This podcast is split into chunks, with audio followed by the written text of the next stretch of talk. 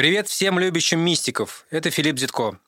Совсем скоро мы вернемся, и начнется новый сезон нашего подкаста «Отвечают сирийские мистики». А пока у нас есть еще одна прекрасная новость. Легендарный Максим Калинин записал для вас целый курс лекций о сирийских мистиках. Чтобы получше узнать эту традицию и мудрость, мы выбрали четырех сирийских мистиков. Самого известного, самого забытого, самого экспрессивного и самого плодовитого. И рассказали об их самых ярких высказываниях, а также о том, что их окружало и как они жили. Курс, в котором Максиму Калинину никто не мешает рассказать о самом главном, уже в приложении «Радио Арзамас». Ну и вообще, это классное приложение, и в нем есть, например, курсы об истории православия, о философии свободы, о культуре античности, миллион всего. И даже мой собственный безымянный подкаст Филиппа Дзитко. А вот вам для примера одна лекция Максима. Остальные в приложении «Радио Арзамас». Скачивайте его в App Store и Google Play. Арзамас представляет курс Максима Калинина «Сирийские мистики об аде, игрушках, эросе и прокрастинации». Лекция третья. Афнимаран и духовная прокрастинация.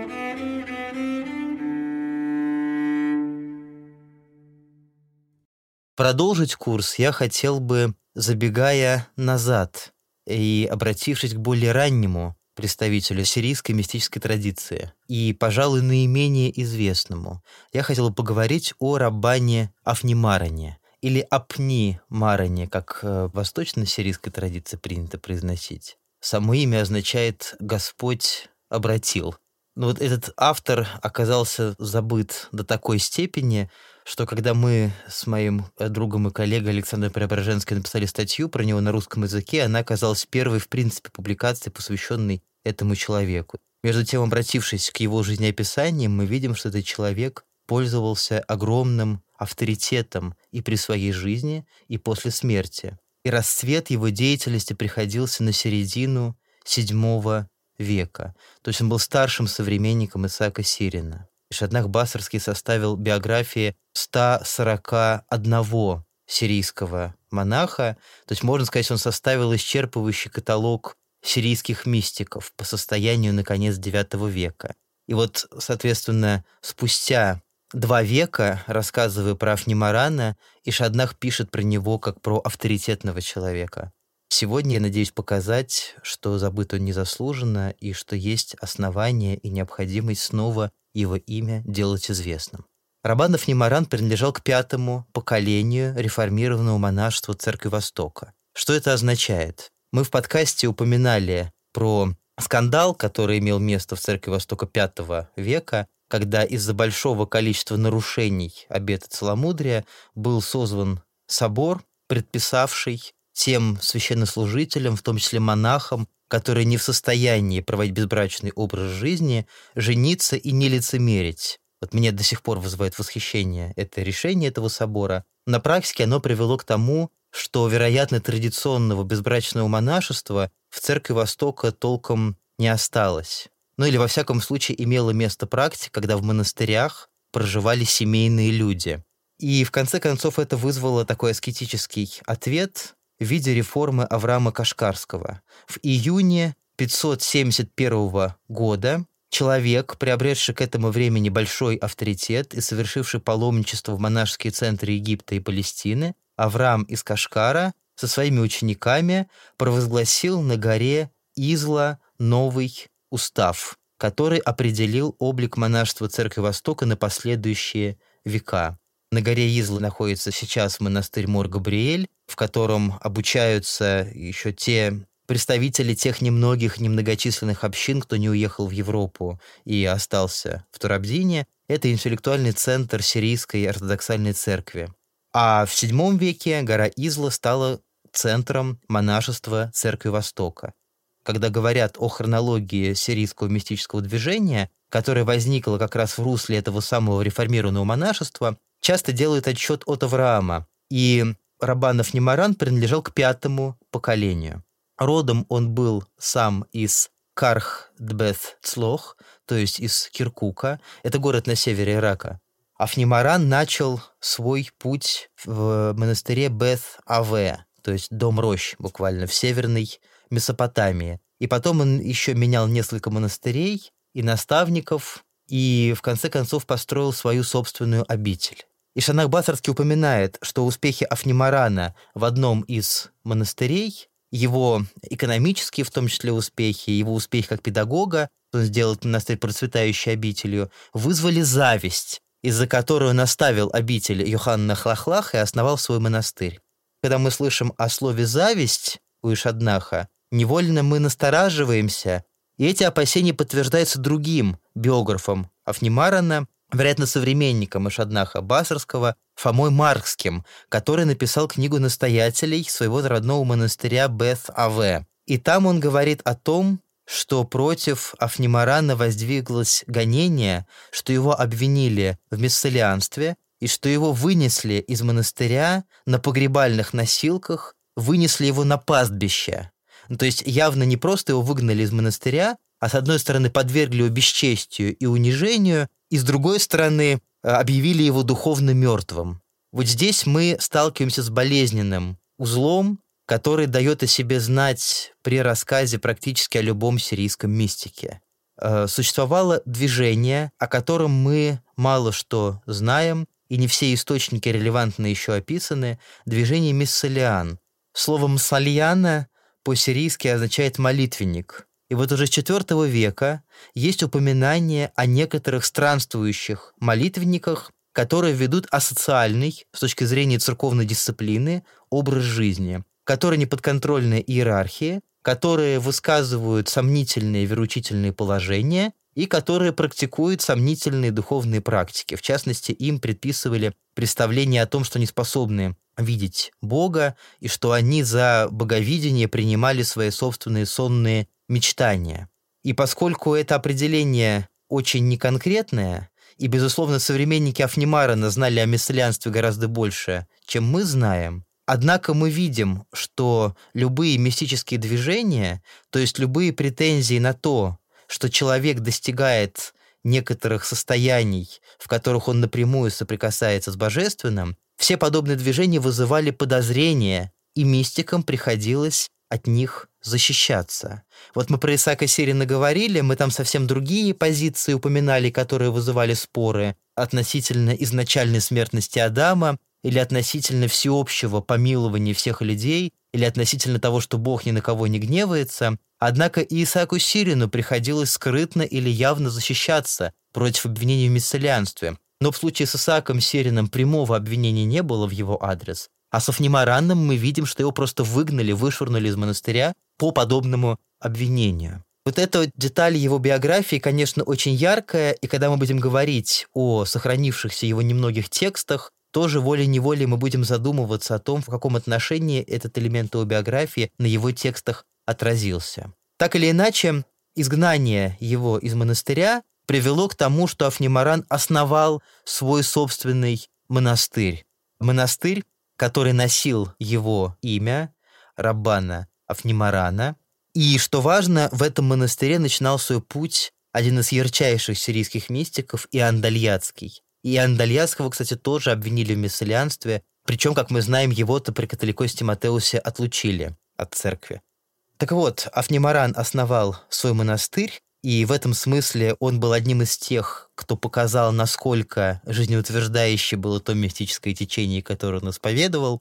Когда Иоанн Дальятский возвращается из горного массива Дальяты, он с учениками восстанавливает заброшенный монастырь, уже находясь на склоне лет. То есть такое практическое применение их мистического опыта здесь тоже было очень очевидно.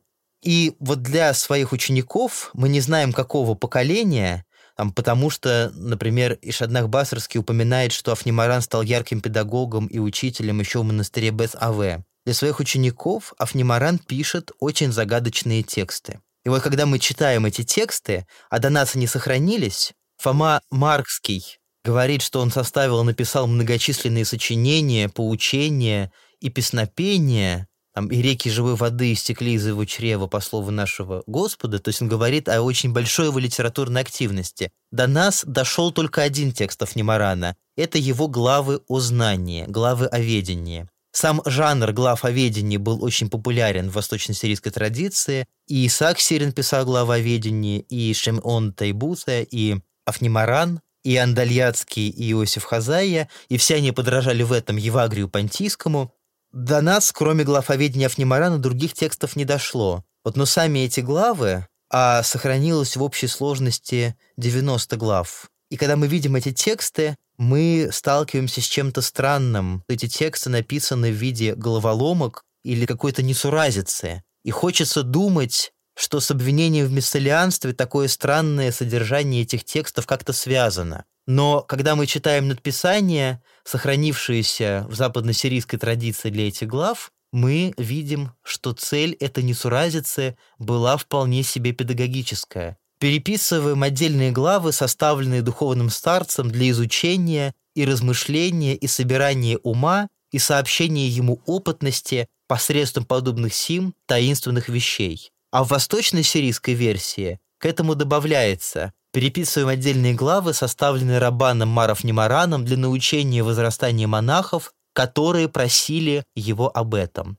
Вот из этих двух надписаний можно сделать вывод, что его ученики просили составить некие тексты, которые помогли бы, с одной стороны, сообщить опытность их уму, а с другой стороны, могли бы их чему-то научить. И вот для них Афнимаран пишет. Я сначала приведу несколько примеров, чтобы показать, что я имею в виду, когда говорю о несуразице, а потом мы уже перейдем к их разбору. Вот, например, один из моих любимых. «Слово «творец» устроило тварное слово не в его веке, так, чтобы оно узнавалось посредством органа, а в своем веке оно будет являть свои силы в спокойном молчании и безмолвии». То есть звучит как совершенная абракадабра. Кстати, слово «абракадабра», судя по всему, тоже арамейского происхождения. И как-то оно, видимо, связано с глаголом «авар» – «переходить» и «даббар» – «вести», или, может быть, еще и с еврейским «давар» слова. Или, например, еще один текст. «Наследник унаследовал, а тот, кто оставляет в наследство, не унаследовал». Или «прежде этого всего было его место без формы и имени». Ну и так дальше. То есть мы видим, что Афнимаран писал загадочные тексты. И у нас с Александром Преображенским было сначала предположение, что Афнимаран в эти образы зашифровывал положение своего учения, которые он боялся придать огласке, что, обжегшись один раз, претерпев обвинение в мессалианстве и изгнание, он стал вещи какие-то фиксировать тайнописью с тем, чтобы их могли понять только его ученики, те, кто был внутри традиции, и чтобы те, кто был извне, соответственно, ничего бы не могли в этом понять и не могли бы ни к чему придраться. Хотя надо думать, что тем, кому хотелось придраться к чему-то, могли бы уже к самим этим формулировкам придраться, потому что они сами по себе звучали бы весьма странно, с одной стороны, с точки зрения традиционной богословской литературы. Но на самом деле традиции эти формулировки вполне себе соответствовали, потому что Евагрий Понтийский свои главы тоже писал в виде загадок. И вот, думая об этом и встречая замечания коллег, мы пришли к мысли, что цель Афнимарана здесь была только педагогическая. И вот здесь мы можем провести связь между Афнимараном и Исааком Сирином, о котором мы говорили в прошлый раз. Как я рассказывал, когда мы по наводке Григория Михайловича Кесселя и Александра Преображенского вышли к малоизвестному тексту, к трактату «Ахудемме» восточно-сирийского автора шестого века о устроении человека, мы получили ключ, который, как мне кажется, позволил нам открыть многие тексты, до сих пор казавшиеся либо слишком простыми, либо слишком загадочными. Ахудемме в своем трактате говорит о том, что одно из проявлений умной силы души – это разум, ра'яна, и именно это проявление связано с волей. И разум, по указанию ума, хауна или мадда, высшего проявления умной силы души, направляет помыслы, хушаве, в разные стороны. И вот в случае с Исааком Сириным мы говорили, что он как раз ра'яна, разуму, уделяет самое главное значение. Его волнует, как волевым усилием управлять через разум помышлениями и создавать ситуацию предельного сосредоточения, если угодно, предельной медитации, в смысле усиленной концентрации внимания на каком-либо предмете. Вот э, такого сосредоточения, которое вело бы потом к состоянию изумления и, ну, если угодно, мистического экстаза. Хотя слово «исступление» мистики не используют, а предпочитают говорить именно об изумлении или оцепенении. И вот в случае с Афнимараном мы видим, что его тексты явно направлены на тот же самый уровень делания, о котором говорит Исаак Сирин. Исаак Сирин предельное внимание уделяет Раяна и тому, как через Раяна разум отсеять лишние помыслы, оставив только те движения, которые нужны для достижения мистического опыта. Афнимаран предлагает для этого инструмент. Он предлагает головоломки, задумываясь над которыми ты достигаешь сосредоточения разума, оставляя при этом остальные мысли за скобками. То есть это такой кубик Рубика, такой гаджет, занимаясь которым ты не можешь отвлечься на другие дела, даже если очень хочется. И занимаясь этим, ты можешь даже, как бы мы сейчас сказали, прокрастинировать и не заниматься другими более важными делами. Но если речь идет о сосредоточении ума, то Исаак Сирин специально предвосхищает обвинение в прокрастинации, лени и праздности, и в своих главах о ведении говорит: «Не считай праздностью увеличение время молитвы». То есть Исаак Сирин доказывал, что внутреннее делание – это тоже работа, и не нужно считать праздностью слишком длительное в нем нахождение. Кроме того, Исаак Сирин говорит, что именно библейские тексты должны стать оградой, которая выводит посторонние мысли, а тексты Афнимарана во многом основаны именно на библейских сюжетах. Теперь я предложил бы конкретные загадки Афнимарана рассмотреть и попытаться их расшифровать с тем, чтобы выйти в круг мистических идей Афнимарана. Но вот можно начать с чего-то более простого. Мне очень нравится вот такая формулировка. «Назарей э, нечистой костью порвал на куски нечистых». И вот здесь, ну, человек, который привык к библейскому тексту, мог бы понять, что речь идет о Самсоне, который ослиной челюстью убил тысячу филистимлян. Ну, филистимляне, соответственно, были необрезанными и с этой точки зрения ритуально нечистыми, а кость осла была ритуально нечистым предметом, потому что осел — это животное нечистое, непригодное в пищу, и кость его, часть его мертвого тела, согласно Торе, опять же, является нечистой. То есть здесь, казалось бы, недолго думая, монах, прошедший обучение хотя бы в элементарной монастырской школе, а у нас есть основания судить, что монахи проходили такую выучку, от них требовалось учение читать и писать, как минимум. Школы при церквях и монастырях давали возможность получить базовое образование в плане знания основных авторитетных источников. Монах легко мог бы этот код расшифровать. Но здесь дальше Афнимаран предлагает ему практическое, нравственное наставление. У Евагрия Понтийского, тексты которого, опять же, читателям Афнимарана должны были быть известны, есть размышления о том, что можно одну страсть побеждать другой страстью. И хотя это не самый высокий мистический путь, но он тоже заслуживает восхищения. И Евагрий Понтийский говорит, например, что можно тщеславие побеждать блудом, а блуд побеждать тщеславием. Ну, то есть он имеет в виду, что человек имеет представление о своем каком-то социальном ранге, и если у такого человека возникают какие-то мысли, там, связанные с вожделением, он думает: ну подумай, к чему это приведет, ты себя считаешь таким чистым, там все про тебя высокого мнения, а вот какие у тебя возникают мысли. И тем самым через страсть тщеславия он другую страсть гасит. Или наоборот, он, думая о том, что у него возникают такие мысли вожделения, может подумать: ну какой же ты чистый, на самом-то деле ты гораздо хуже, чем кажешься другим людям. И тем самым гасить страсть тщеславия, отталкиваясь от страсти вожделения.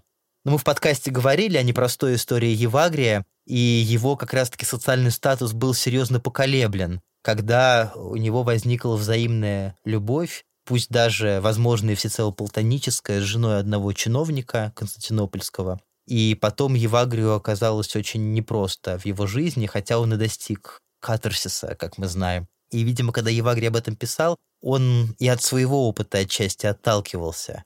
И вот если человек, знавший это рассуждение Евагрия, читал текст Афнимарана о том, что Назарей, то есть Самсон, нечистой костью победил нечистых, Он мог вспомнить рассуждение Евагрия о том, что одну страсть можно побеждать другой страстью, и тем самым мог найти в этом себе утешение или практический совет. То есть точно так же, как у тебя возникает мысль гнева, и ты побеждаешь эту мысль, отталкиваясь от каких-то других своих собственных страстей. Да и мне приходится этим пользоваться, если у меня возникает мысль гнева, а мои дети продолжают делать все, чтобы они у меня почаще возникали, я начинаю думать, а как же подкаст про сирийских мистиков? И мне сразу становится стыдно, что я о чем-то говорил и чему-то как будто бы даже учил, и тем самым нечистой костью каких-то мыслей э, социальных о том, что моя жизнь будет расходиться с тем, о чем я говорил публично, побуждает меня гнев преодолевать. То есть вот Афнимаран, практический совет Евагрия, он облег библейскую образность с тем, чтобы его читатели, слушатели могли одновременно искать мысленно ответы в Библии и одновременно могли искать помощь в своем аскетическом делании. Но в данном случае речь идет скорее о практической стороне аскезы, не о мистическом опыте. А вот в этой фразе Афнимаран явно намекает на высокие ступени духовного опыта. Прежде всего, этого было его место, без формы и имени. Казалось бы, чего его, какого этого, да, вот сплошные местоимения. Мы знаем, что местоимения, они вводят заблуждение. А тут это все, и у этого есть еще и его место. А это место, к тому же, не имеет формы. То есть, к тому же, еще и оксюморон здесь появляется, еще и не имеет имени. Но, опять же, для читателя, который был укоренен в традиции Церкви Востока, здесь, э, может быть, было бы не столько много поводов удивляться, как у нас, потому что, например, это все «гана коль» по-сирийски. Это стандартная фраза для обозначения мироздания. То есть здесь слово «гана» — это понятно, к чему отсылает. Отсылает к миру всему. И, соответственно, его место — это место этого мира, с одной стороны, как может показаться. Но с другой стороны, у Евагрия Понтийского есть размышление о месте Бога. И этим местом является свет без формы. И вот когда здесь видишь тоже место без формы, думаешь, ну, может быть, это то самое место Бога, о котором говорит Евагрий, и тогда, может быть, его место относится не к мирозданию, а к Богу, его нужно писать с большой буквы. То есть прежде этого всего было его место. То есть прежде мира было то ли место этого мира, у которого не было формы и имени, то есть миру предшествовало некое место без формы, то ли было место Бога без формы и имени, и тогда речь идет о безвидном свете. То есть здесь Афнимаран, хотя мы уже видим всякие евагрианские образы, считываем здесь, он создает двусмысленную ситуацию, и не очевидно, что ее можно жестко решить. То есть здесь мистик, задумавшийся над этим текстом, оказывался на распутье. Можно пойти в одну сторону и думать о месте мира, можно пойти в другую сторону и думать о месте Бога. Ну, здесь у нас получается такой интерактивный сериал, то есть мы выбираем путь развития событий. Мы думаем о месте Бога, думаем о том, что по Евагрию это безвидный свет, и тогда выстраивается следующая картина. Прежде этого всего, то есть прежде мироздания, был безвидный свет. То есть было его, то есть Бога, место без формы и имени, то есть был свет, не имеющий формы. Вот тот самый свет, о котором говорит Евагрий, вот этот самый безвидный свет был самой высокой вершиной мистического опыта. Мы говорили о пяти этажах, говоря о том, что любовь живет на этом самом пятом этаже, и вот на этом пятом этаже, по сирийским мистикам, находится созерцание этого самого безвидного света, абсолютно простого, ни с чем несравнимого света, который охватывает ум человека и охватывает его волю. Вот если Исаак Сирин говорит о среднем еще этапе, когда воля включена, и интеллект управляет помыслами там, и настраивается на медитативный лад, то когда человек встречается с безвидным светом, то уже и воля его отключается, как сам Исаак Сирин говорит, и он самого себя в этом свете не чувствует.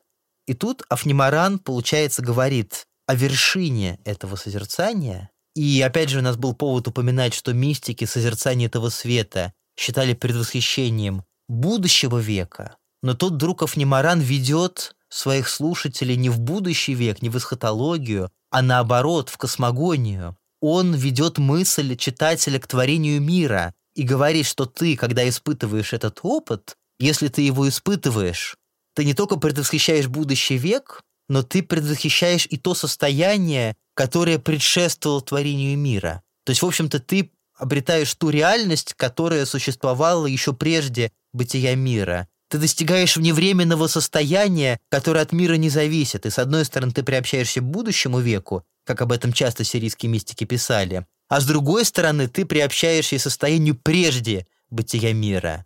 То есть это загадка, с одной стороны, приглашающая к мистическому опыту, с другой стороны, тем, кто уже пережил этот опыт, в котором в этом опыте самосознание утрачивается, эта загадка дает характеристику этого опыта. Что вот это состояние, когда ты не осознаешь себя, не осознаешь пространство и время, но при этом испытываешь неизъяснимую радость, это состояние будет после бытия этого мира и предшествовало бытию этого мира и находится за пределами этого мира, но при этом не противопоставлен этому миру, а, собственно, мир ради этого состояния и замыслен. Вот к такому ходу мысли приходит второе направление, если мы решим, что его место – это место Бога, которое было прежде всего этого.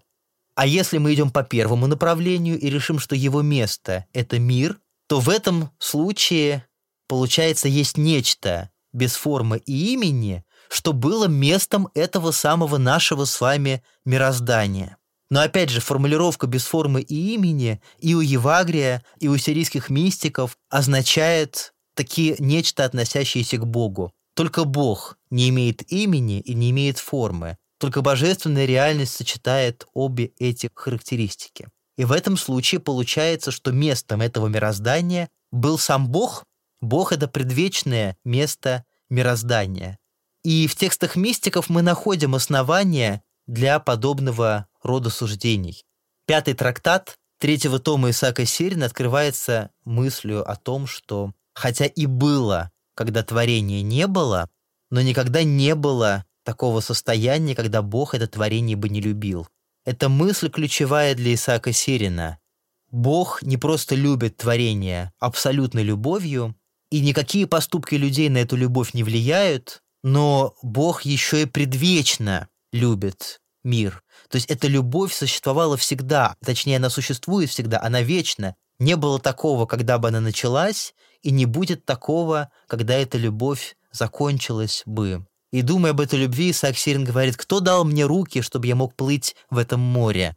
И вот это хорошая параллель для Афнимарана. Если его место – это место мира, а без формы и имени – это то, что относится к Богу, то в этом случае получается, что прежде всего этого был э, Бог, и Бог – это место этого мира, а мысль о том, что Бог – это место мира, наводит на мысль о том, что мир всегда существовал для Бога, для его любви и для его замысла. И, соответственно, любовь Бога к миру предвечна, она не имеет никаких оснований и не имеет никаких границ. Опять же, еще одна параллель для этого хода мысли у Иосифа Хазая в его главах о ведении. Для него мысль о том, что благость Бога предшествовала бытию мира, это основание, чтобы заключить, что благость Бога и запечатает собой бытие этого мира. Божий суд, Божья справедливость, категория греха, воздаяния, наказания появляется внутри этого мира, но как благость была до, так она и запечатает его после. То есть это намек на то, что в конце концов все творение приобщится божественной благости. Загадка Афнимарана приводит нас либо к мысли о том, что Бог – это место мира, либо к мысли о том, что божественный свет предшествовал бытию мира. Но когда мы погружаемся в море сирийской традиции, мы видим, что далеко идущие последствия из этого тезиса можно было сделать. То есть сейчас я оказался в положении читателя Афнимарана, который должен был размыслить, к чему это приведет.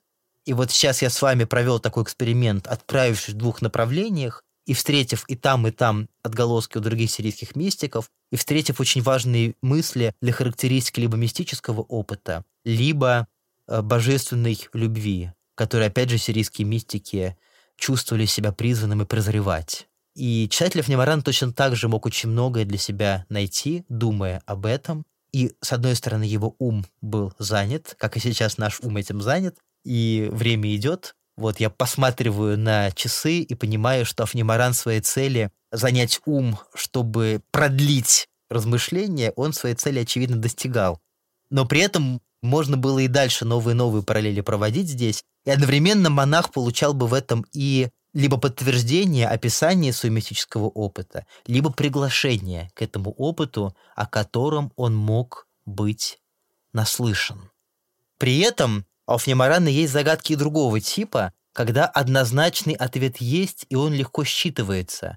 Некоторые из первых природ, противоположные друг другу, утверждает и сохраняет все сие, а другая природа, которая была сотворена вместе с ними, проста и словесна. Вот здесь ответ простой, потому что первые природы – это категория богословия Феодора Мопсуестийского, и все читатели Афнимарана внутри восточной сирийской традиции должны были знать эти вещи, эти семь или восемь первых природ, которые в традиции выделялись. И некоторые из них, то есть имеется в виду четыре стихии, которые были, согласно Феодору, сотворены до того момента, как Бог начал говорить словом и учить ангелов.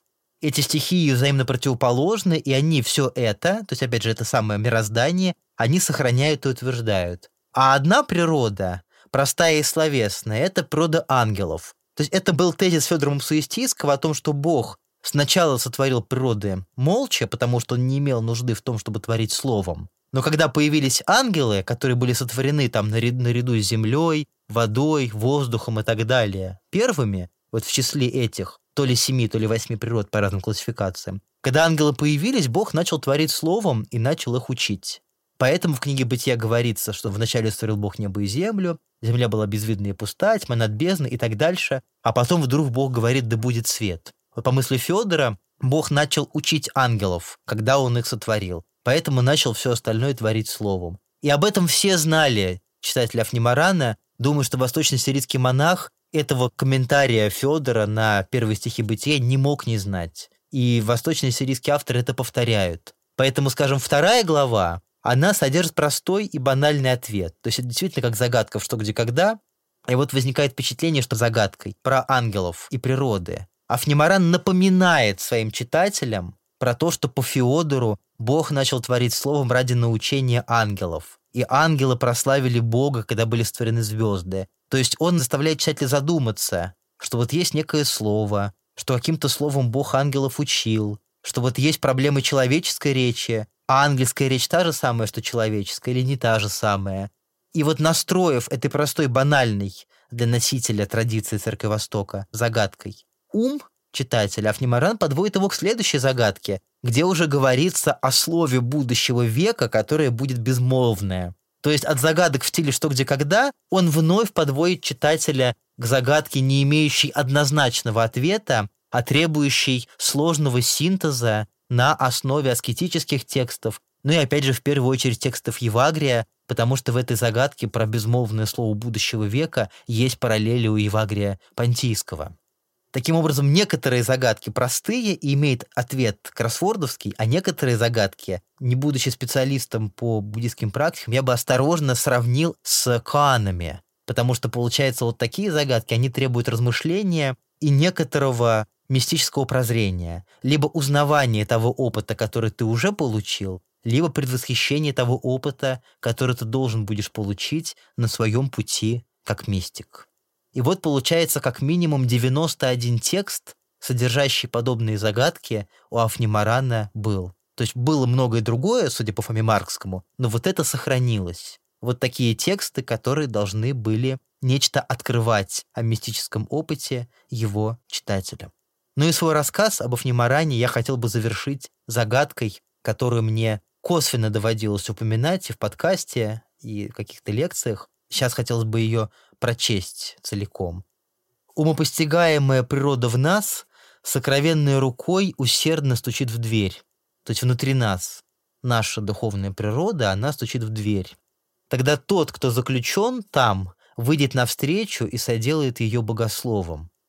Тут Афнимаран говорит о том, то есть о Боге, который заключен внутри нашей духовной природы, который изнутри открывает дверь и соделывает эту природу богословом, то есть сообщает ей мистическое знание. Вот мотив отверзения двери постоянно встречается у сирийских мистиков. Исаак Сирин говорит «пока не откроется тебе дверь». Иосиф Хазая говорит об огненном движении и отверзении сердца. и сердце пылает днем и ночью после этого момента отверзения. Вот мотив отверзения и вхождения во внутреннее святое святых, он постоянно встречается у разных сирийских мистиков. То есть за этим стоит идея, которая была действительно на грани, за которую могли бы осудить, потому что дальше шла идея боговидения, дальше шла идея того опыта, за которым всякое дело не прекращается. И вот эту вину можно было поставить. То есть вот здесь действительно в виде загадки Афнимаран говорит об очень высокой степени опыта, подробное описание которых мы находим у сирийских мистиков. Следующая лекция об Иоанне Дальятском, самом экспрессивном мистике.